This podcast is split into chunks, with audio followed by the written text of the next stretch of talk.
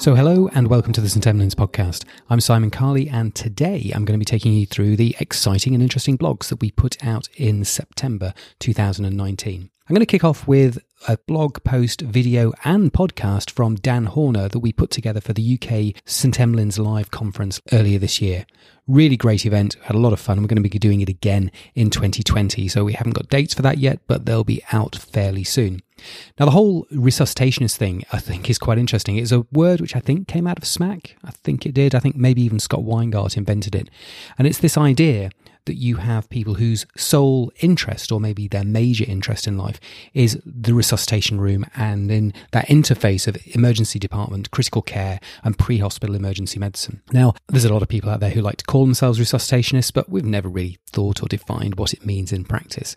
So, Dan's put together a nice presentation on this. Um, it explores what we mean by this. And I think my takeaway from this is so rather than ask ourselves what it means to us personally, Dan's taken a different approach and asked ourselves, what is it that we want out of somebody who's skilled in resuscitation?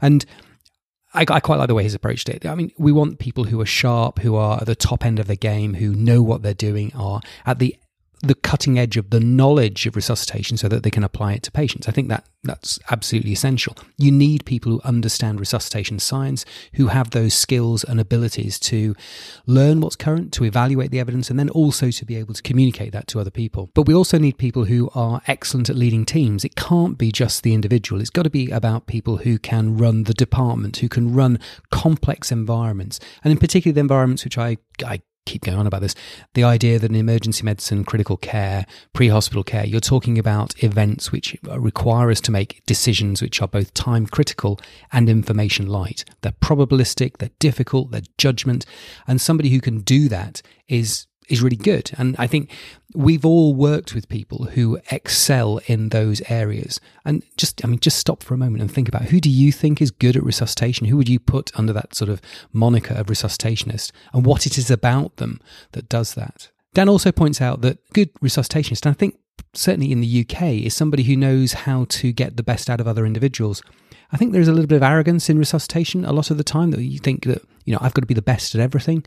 Well, actually, you're probably not. And I know I'm not. And being able to recognize that there are other people, other specialties, other professions who have better skills in some areas than yourselves, and being able to use those and to facilitate them and to make them feel comfortable in the resus room so that they can do their best job that they're capable of doing, I think is incredibly important. So the whole resuscitation thing, I think, is fascinating. It's it's controversial. It's a buzzword. It gets the Mickey take out of it. All of those sort of things, and that's fine.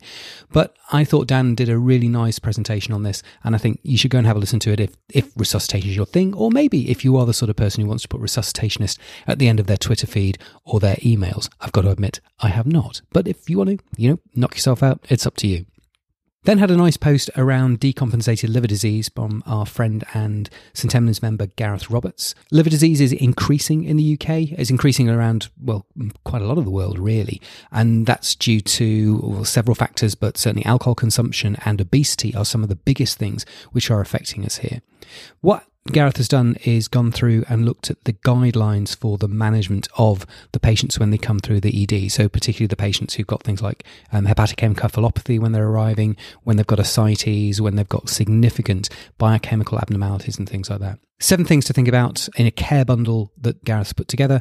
So, things about the investigation processes, use of alcohol, um, infections, which can be a really significant thing, particularly around spontaneous bacterial peritonitis in these patients. You know, have a fairly low threshold of investigation for the sick, decompensated liver disease patient who turns up with ascites also managing the acute kidney injury and the concomitant hyponatremia, which is very, very common in this group of patients. And they're linked. And Gareth explains why that is and why things like uh, human albumin might actually be a benefit in this particular group. If you've dealt with them yourself, you'll know about the problems of GI bleeding and, in particular, varices related GI bleeding, which can be horrific. We've got some other blog posts which you can look at specifically around that in terms of scoring systems, in terms of management.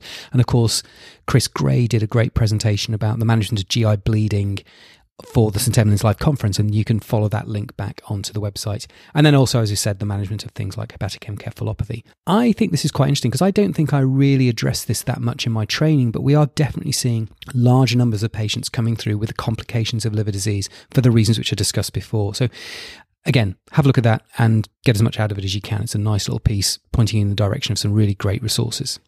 Just take a little break in the podcast there, just tell you about a couple of exciting things that are going on. Firstly, the MSc, which we've been running at Manchester Met for several years now, is expanding. We're taking on new students, we're revising the course, and hopefully, fingers crossed, we'll be allowing paramedics to get onto the course as well. So we'll have a truly multi professional, multidisciplinary master's in emergency medicine with lots of different modules that you can tailor to your requirements. So get on there have a look at that and by all means get in touch and we'll tell you more. Second thing is, if you want to help support the podcast, then please do. You can follow the links to give us a little bit of support financially to keep things free and open access. That's also on the website. Look for details. Thank you. We then got a blog post on Coda. Now, You've probably heard of Coda. It's kind of the follow on from the SMAC conferences, although slightly different.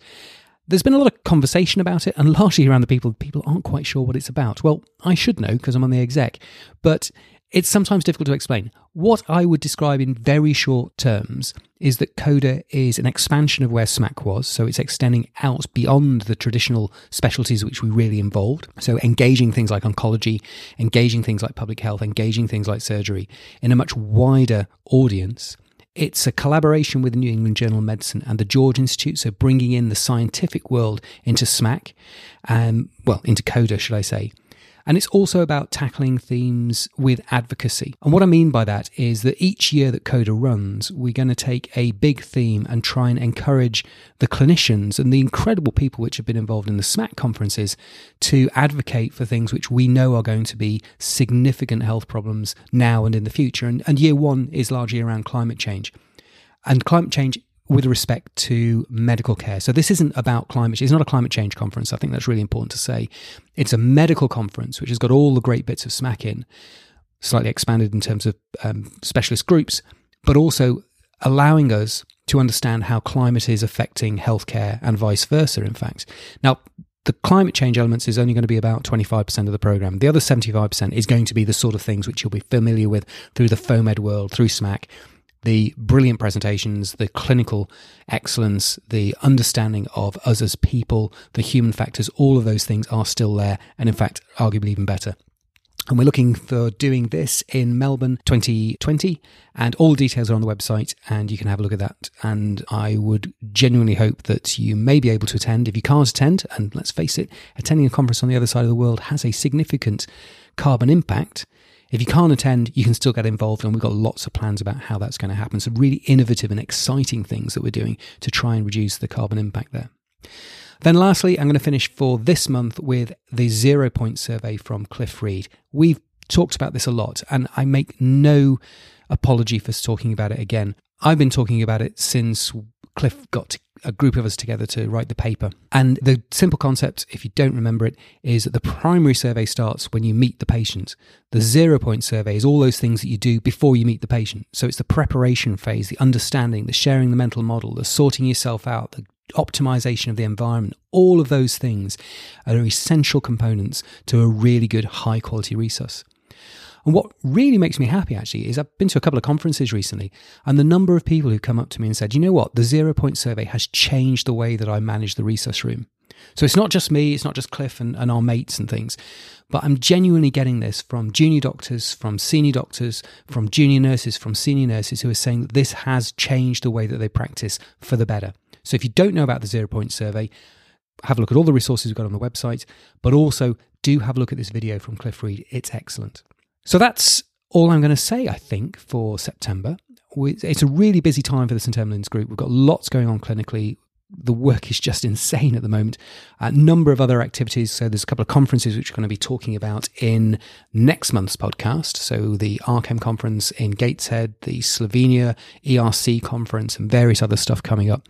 So we will communicate that to you in the next set of podcasts and blogs. So love your emergency medicine. Keep going and Enjoy it as much as you can. You're doing a great job. See you soon.